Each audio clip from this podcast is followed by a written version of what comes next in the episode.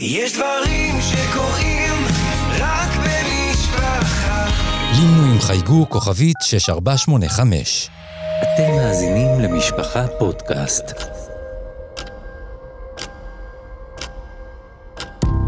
הפסקת אש. מאחורי הקלעים של המבצעים הצבאיים הגדולים בתולדות המדינה. עורך ומגיש, ישראל יוסקוביץ'.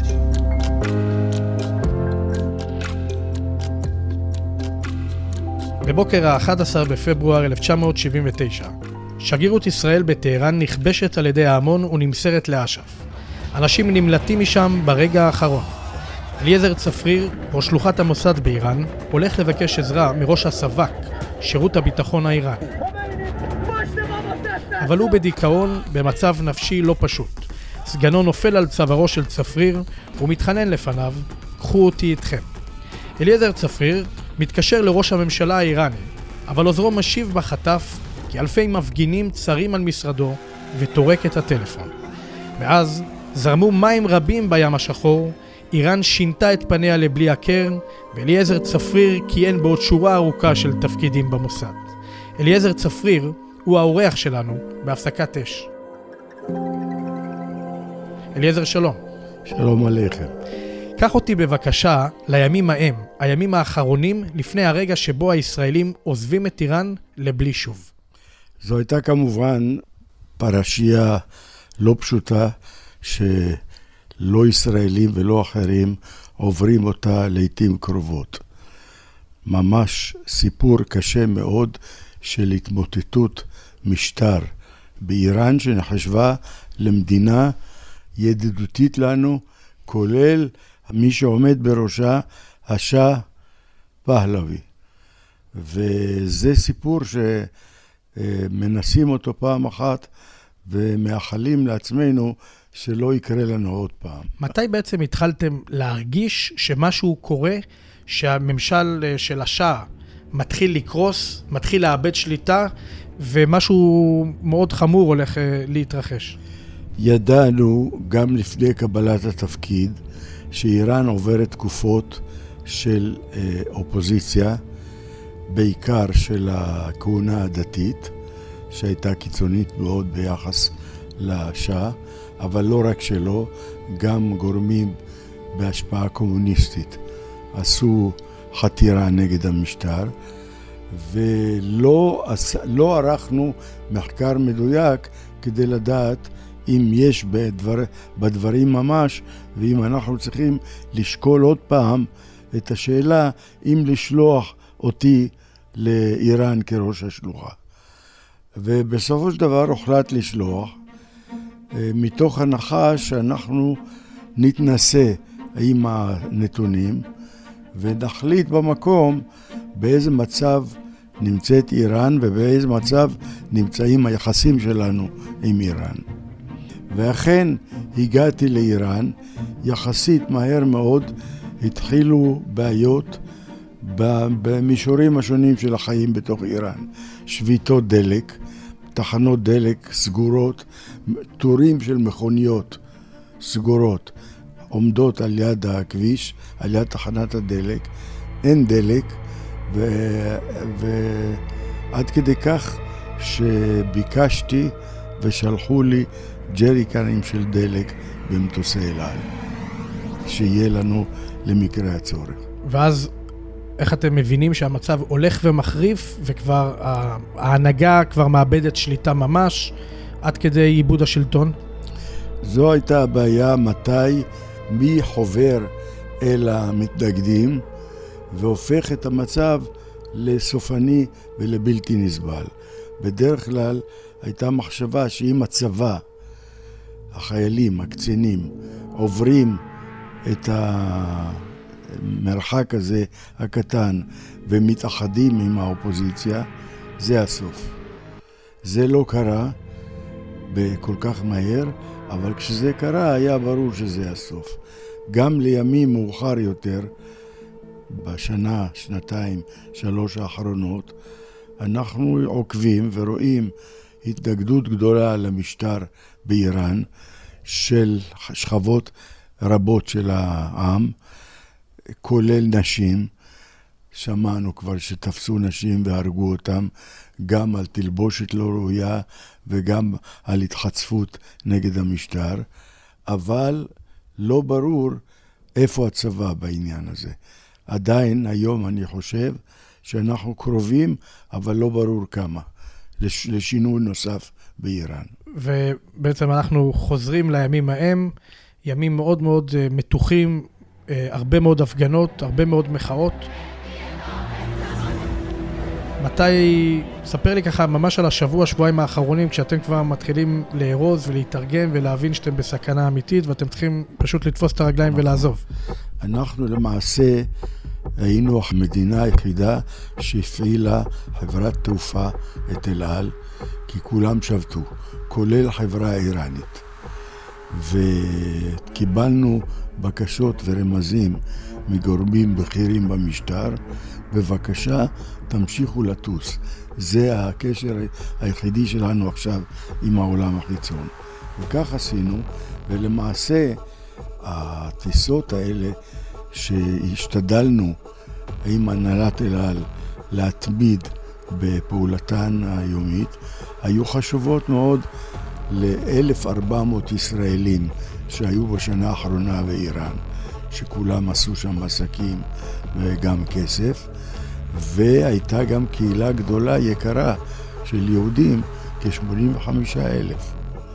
לא היינו אמורים להיות מעורבים, כי זה נגד המנהגים ונגד הכוונות של המשטר, שהוא אמור להיות שולט בחיים הציבוריים ובכל, ואחרים לא היו אמורים להיות מעורבים, אבל חשבנו שאנחנו צריכים לעזור ליהודים, והיה לנו אה, שני נציגים של הסוכנות היהודית שפעלו בתיאום איתי, ובעצם סיכנו את חייהם בערים שונות באיראן, והלכו לבתי כנסת, והלכו לבתי נכבדים בכל המקומות, ואמרו להם, יש טיסות של אל על אם אתם רוצים לצאת.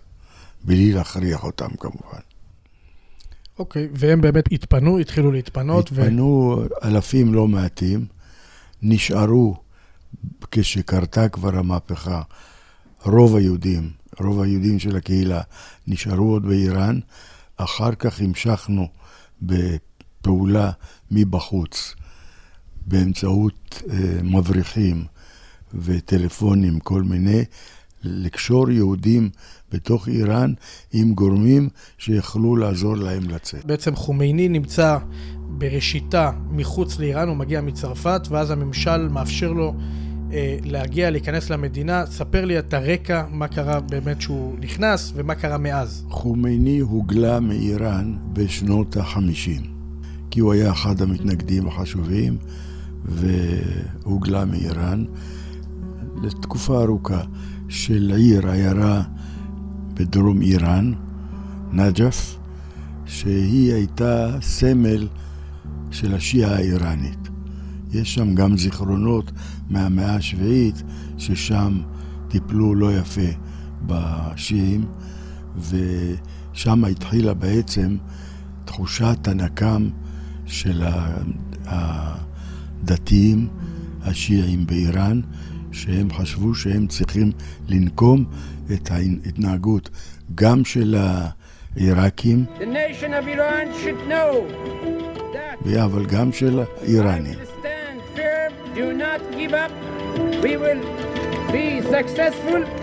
Victory is with us because all our demands are right and the truth and the right will succeed. באיזשהו שלב שאל אותי ראש הסב"כ. שזה המוסד בעצם, שירות הביטחון הכללי. שב"כ והמוסד שלהם.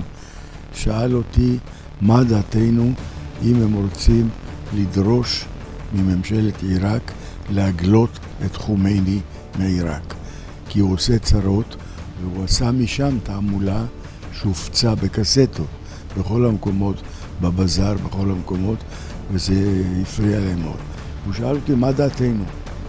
אמרתי, זה עניין שלכם, אנחנו לא מתערבים, תעשו מה שאתם מבינים. לא עבר זמן רב, אני חושב שבועיים, שלושה, והשאה פנה בתביעה לעיראק להגלות את חומייני. ואז הוא חיפש לאן ללכת, לא הייתה לו ברירה, והציעו לו את צרפת, והוא הגיע לצרפת וקיבל שם איזה מגורים של איזה וילה בבן ליeu, בשכונות החיצוניות, והוא בילה שם כשלושה חודשים. ומשם ניהל את ההסתה נגד המשטר של השאה, ולא סתם, אלא שה-BBC נתנו לו כל יום כמעט חצי שעה לדבר, ושם הוא פשוט עשה תעמולה והסתה נגד המשטר. ما از نظامی ها هیچ خوفی نداریم اونهایی که به ملت ایران خیانت میکنند باید کنار بروند איננו מפחדים כלל מאנשי הצבא, אלו שבוגדים בעם האיראני צריכים לזוז הצידה, ואנו איתנים בהחלטותינו. זהו האייתולה חומייני, רגע אחרי שירד מהמטוס, שהשיב אותו מגלות ממושכת בפריז לטהרן. זה היה האות להפיכה הרצחנית ולסיום שלטון השאה, ששם גם סוף ליחסים עם מדינת ישראל. וזה נכון שממשל השאה פנה אליכם בבקשה, אליך, אה, לחסל אותו? זה נכון, אה, באיזשהו שלב, סוף דצמבר או בראשית ינואר, בא אליי אה, בכיר, גנרל בכיר מהסב"כ, אמר לי, עכשיו אתה שם עליך ז'קט ועניבה, ובא איתי לפגוש את השאה, ותשמע ממנו בקשה שהמוסד יחסל את חומייני בפריז. נו, ומה מה קרה? אני ידעתי מה תהיה התשובה, אבל אמרתי לו, סליחה, אני צריך לשאול את המטה שלי, וקיבלתי תשובה שחשבתי. אמרתי להם, סליחה, אנחנו לא שוטרים, לא שלכם ולא של העולם. אם אתם חושבים שיש לכם בעיה, תעשו מה שאתם חושבים ותבואו על הברכה. ומן הסתם עכשיו ברטרוספקטיבה אתה קצת אה, מתחרט על זה מן הסתם. אכן, וזה כתוב בספרי, שאני, שזו הייתה שגיאה, כי היינו משנים את ההיסטוריה העולמית, לא רק של האזור הזה. ואז כשהוא חוזר בעצם לאיראן, מקבלים אותו ההמונים אה, בחיבוקים, בתמיכה, אפילו הייתי אומר המונים שהם חילונים, שהם בכלל לא מזוהים עם ה- האייתולות. הם חושבים שהוא יביא להם את הבשורה ויוריד את השלטון המושחת של השאה. נכון. ומה אתם מרגישים? אז זה קודם כל ההתנגדות אספה הרבה הרבה אה, תומכים, גם לא רק דתיים, אלא כולם למדו שזה משטר מושחת, משטר שעוזר רק למקורבים למשטר, עם הרבה שוחד, הרבה דברים כאלה, ובעצם החליטו שהם צריכים להצטרף לדבר הזה. וכך עשו. אבל הם פחדו ללכת בראש המחנה שהולך בכוח ומפיל את השלטון. ובעצם גם אני, כשנדרשתי לשאלה הזו, עניתי להם, סליחה, תעשו מה שאתם מבינים. אנחנו יכולים לחשוב מה שאנחנו רוצים, אבל תעשו מה שאתם מבינים ותבואו לברכה. ובאותו יום שהוא מגיע, השאה בעצם בורח מהמדינה, ואתה מצטרף להפגנה, שאמרתי, אתה כן. היית בהפגנה, כן. וחזרת מודאג. הצטרפתי עם חבר שהיה גם הנספח הצבאי באיראן, וירדנו לרחוב הראשי, ששם הלכה התהלוכה משדה התעופה עם שמלווה את חומייני. קודם הגיעו לשדה גנרלים, התנפלו על הלב ונשקו את הרגליים. התחננו שהוא ישאיר אותם בחיים. כן. ומפקד חיל האוויר האיראני קיבל הבטחה שהוא ישאיר אותו בחיים, הוא לקח אותו במטוס הפרטי שלו, נכון? לא, לא, לא, לא. אוקיי. המפקד חיל אוויר הצהיר כמה שבועות לפני כן בתקשורת, שאם חומייני חוזר לטהרן, הוא עולה מטוס פנטום ומפיל את המטוס שלו, יהיה אשר יהיה. ומתי הגעתם לרגע שבו אתם עוזבים, או נכון יותר נמלטים מאיראן? מה היה הטריגר ומה קדם לכך? כיוון שהייתי, בנוסף להיותי ראש השלוחה ולאור ההתפתחויות, מוניתי לממונה על תוכנית החירום והפינוי של כל הישראלים. ועשינו כל מיני פעולות, קודם כל לרכז את השמות של כולם ואת הקשר עם כולם. חילקתי את הקהילה היהודית אה, הישראלית באיראן לקבוצות, ובראש כל קבוצה מצאתי מישהו, קצין במילואים, אמרתי לו, אתה תהיה אחראי מולי. כדי שנוכל בקשר לעבור, ועשינו את כל הפעולות הדרוש, כולל המלצה למי שיכול ויש לו אפשרות לצאת וגם לקחת מעט מן הרכוש החשוב שיש לו שם באיראן. וכך היה, לאט לאט התפנו, אבל לא כולם. והגענו למצב שהסיפור הזה היה ברור שהוא גמור, ולא היה מה לעשות יותר. אני לא ברחתי, אנחנו לא ברחנו, חיכינו שמה, הקמנו קשר עם אחד שמונה שם לראש ממשלה, ודיברתי איתו בטלפון, ואמרתי לו שאנחנו מאחלים לכם כל טוב, לא רוצים לפגוע חלילה, ואם אתם רוצים, אנחנו נשארים, אם אתם רוצים שנצא, אנחנו יוצאים, אבל תנו לנו את העזרה הדרושה. ואז הוא אמר, תשלח לי מישהו עם כל הדרכונים של 34 ישראלים האחרונים. והיה לנו אז אחד ג'אדה, עיראקי, שהיה הרבה שנים באיראן, והיה מאכר של אל על ושל כל חברות התעופה. ולקחתי אותו, שלחתי אותו, בדחילו ורחימו, כי הוא פחד, אבל אה, אספנו את הדרכונים, והוא הלך ומסר את הדרכונים וחזר עם הוראות איך אנחנו עושים מתאמים בשביל להוציא את כל הישראלים. ובאמת כעבור יום-יומיים קיבלתי הודעה מאותו סגן ראש הממשלה. הוא אומר לנו, תגיעו לשדה התעופה בשעה זו וזו, ביום, מחר או מחרתיים, ווטאבר.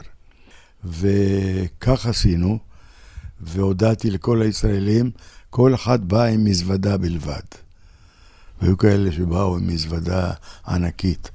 אה, קבענו עם כולם שהם מגיעים לשדה תעופה, שנבנה על ידי ישראל, חברת בנייה, שעבדה הרבה באיראן, והם בנו את המלון הילטון באיראן. ולשם אמרו לנו להתרכז. בקיצור, נתתי הוראה לכולם להגיע בשעה יהודה למלון הילטון, ושם כבר חיכו בכניסה מזוינים של המהפכה, ובדקו כל אחד עם דרכון וכולי, ולקחו אחד שחשבו שהוא מרגל. מסוכן, הוא מרגל, לקחו אותו לחקירה, ובסוף בסוף שחררו אותו, והגענו בלילה שלם, היינו במלון הילטון, ולקראת בוקר קראו לנו, הלכנו, הבאנו, הביאו אוטובוס, עלינו על האוטובוס, נער איראני, פרחח, עם רובה גבוה מקומתו שלו, שמר עלינו בדרך, שוחחנו איתו, הוא חזר מאימונים של פת"ח ב- בלבנון. ולקחו אותנו לשדה התעופה, ושם הפרוצדורה הייתה עם ג'אדה שעשה נפלאות כדי לזרז אותנו להכניס, וטסנו במטוס פינוי אמריקאי. אל על כבר לא היה. ספר לי על הרגע הזה שלפני כן, שבאת לבקש עזרה מראש הממשלה, מסגן ראש הממשלה. ספר לי על הרקע של זה, וגם מה בעצם, במה נתקלת שם. הבנתי ש... פגשתי את ראש הממשלה כמה ימים לפני המהפכה, והוא רצה ממני שאני אביא אנשי ביטחון מהארץ שיבדקו את לשכת ראש הממשלה. הוא אמר לי, היו פה כל מיני גורמים, אני רוצה שתבדקו אם יש האזנות. אמרתי לו, בסדר, אני ביום ראשון קבענו פגישה, אני אדע את הפרטים, מי יבוא ומתי, וקבעתי את הפגישה איתו, והלכתי להיפגש איתו, אמרתי לו, אין, ובינתיים ברור שכבר המהפכה קרתה, אז אין מה לעשות. הגעת אליו ונתקלת בעצם, ראית שהוא כבר לא במצב אה, כשיר, הוא לא מתפקד.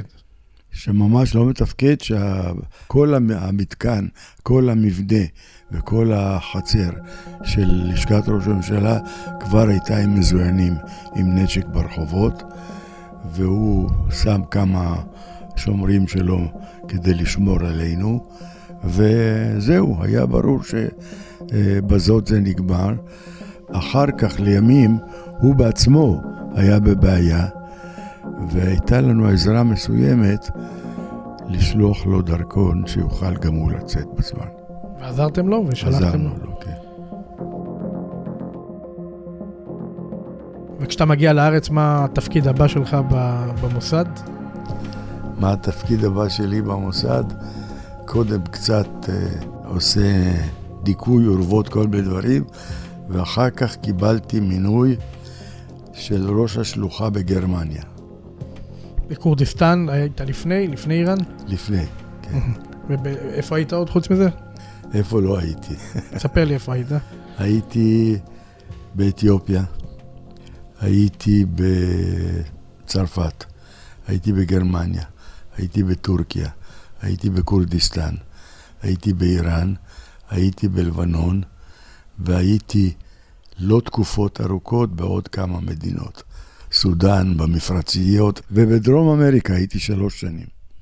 ואני מבין שגם בכורדיסטן היה לך פרק אה, מאוד מאוד מרגש ומיוחד. ספר לי קצת ככה בראשי פרקים. סיפור חשוב, אני טבריאני, משפחה טבריאנית של שניים שלושה דורות. מצד אבא מכורדיסטן, מצד אימא מרוקו וספרד. ויש סיפור יפה מאוד של המשפחה שלנו הכורדית, כמה משפחות עלו בשיירה גדולה של חמורים כל הדרך במסלול של אברהם אבינו. והגיעו לטבריה, ובטבריה המשפחה שלי אמרה, אמרה כי מטבריה עתידין להיגאל, וזהו, מסתדרים בטבריה. חלק מהמשפחה אמר לא, ירושלים. והלכו לירושלים, ויש לנו קרובים לא ידועים בירושלים כבר הרבה שנים. אני יודע שיש שם קהילה ממוצא אה, כורדי. על כל פנים, אנחנו עשינו את אה, כל מה שצריך. הייתם בקשר להציל יהודים גם מעיראק וגם אה, מכורדיסטן, נכון? אה, שהיו תחת השלטון העיראקי. הייתם צריכים להבריח אותם משם, מן כן, הסתם. לא סתם. בתפקידים שלי, גם במוסד וגם כשהייתי ראש השלוחה בכורדיסטן, עזרנו ליהודים עיראקים לצאת בעזרת הכורדים לצפון ומשם לאיראן ומשם בטיסות לישראל.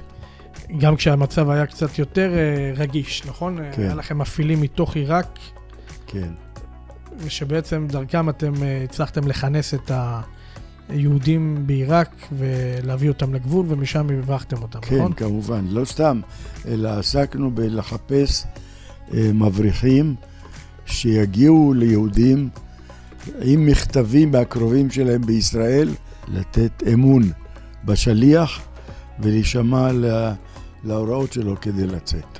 היה לך גם, אה, הבנתי, קשר מאוד חזק עם המנהיג של הכורדים, מולה מוצטפא ברזני. אה, ספר לי קצת עליו ככה ב... חוויה יוצאת מן הכלל. חוויה יוצאת מן הכלל. קודם כל הוא אישיות, משהו משהו. מנהיג, ש... מנהיג שבטי גדול של כל הכורדים באשר הם, אפילו שזה רק הכורדים בעיראק. אבל יש 20 מיליון כורדים בטורקיה, ויש 9 מיליון כורדים בצפון מערב איראן, כך שזה קהילה גדולה מאוד. מבחינתי, הייתה לי חוויה גדולה מאוד, כי בכל אופן, יש לי קשר משפחתי לכורדיסטן. והייתה לי חוויה לשבת איתו ולשוחח איתו ולשמוע ממנו את הסיפורים שלו, וגם לכתוב כל מיני זיכרונות ממה שהוא מספר על דברים מעניינים. אפילו פעם אחת הוא שאל אותי, מה אתה עושה בכל הדברים האלה שאתה רושם מפי? אמרתי לו, מישהו צריך לספר יום אחד את סיפורו של העם הכורדי ואת הסיפור שלך, ואולי אני אהיה זה. והייתי אנוכי. לא סתם, גיליתי דבר מעניין, שמכל העמים בעולם, אפילו לא העם היהודי, עם התנ"ך, העם היחידי שקרא למוסול בשמה התנ"כי, נינווה, נינאווה, היו הכורדים. אליעזר צפריר, איש שירות הביטחון הכללי והמוסד, שנשא באמת בשורת תפקידים יוצאי דופן בכל מיני אזורים עוינים יותר ועוינים פחות בעולם. היה לי לעונג, תודה רבה לך. תודה לך, לכם. האזנתם להפסקת אש מבית משפחה פודקאסט, אני ישראל יוסקוביץ'. תודה לעורכת תהילה סיטון, למפיקה איילה גולדשטיין, לעורכת הסאונד שיראל שרף ולטכנאי הסאונד פנחס כהן. ואפשר להאזין לפרקים נוספים בכל אפליקציות הפודקאסטים, באתר משפחה ובקו הטלפון 02-652-3820, שלוחה 24.